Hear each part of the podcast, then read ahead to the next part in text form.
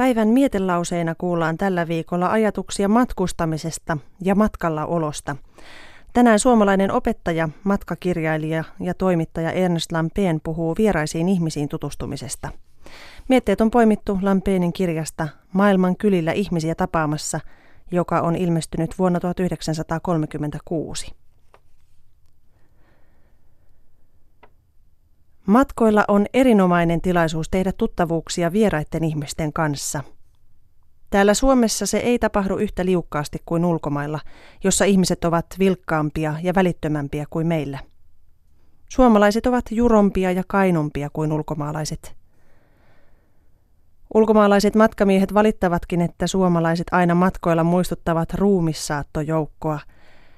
Heidän kasvojensa lihakset ovat liikkumattomia ja ilmeensä muuttumattoman vakavia.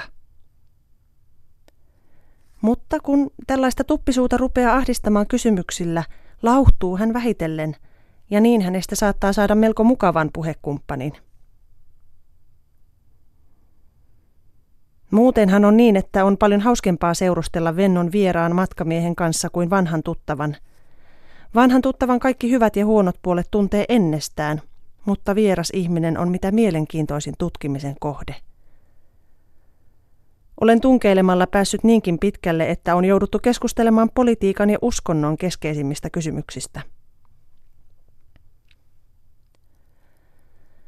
Kaikkein mielenkiintoisimmat henkilöt matkoilla ovat vennon vieraat ihmiset, tai sellaiset, jotka luonto on varustanut poikkeuksellisilla hengenlahjoilla, eli niin kuin heitä vieraskielisellä nimityksellä sanotaan, originaalit.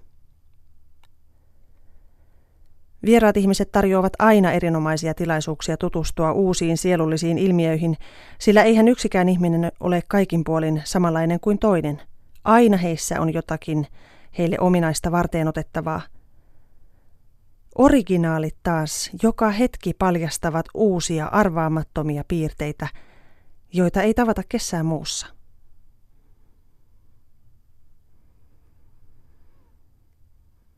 Tämä miete on poimittu Ernest Lampeenin kirjasta Maailman kylillä ihmisiä tapaamassa, joka on ilmestynyt vuonna 1936.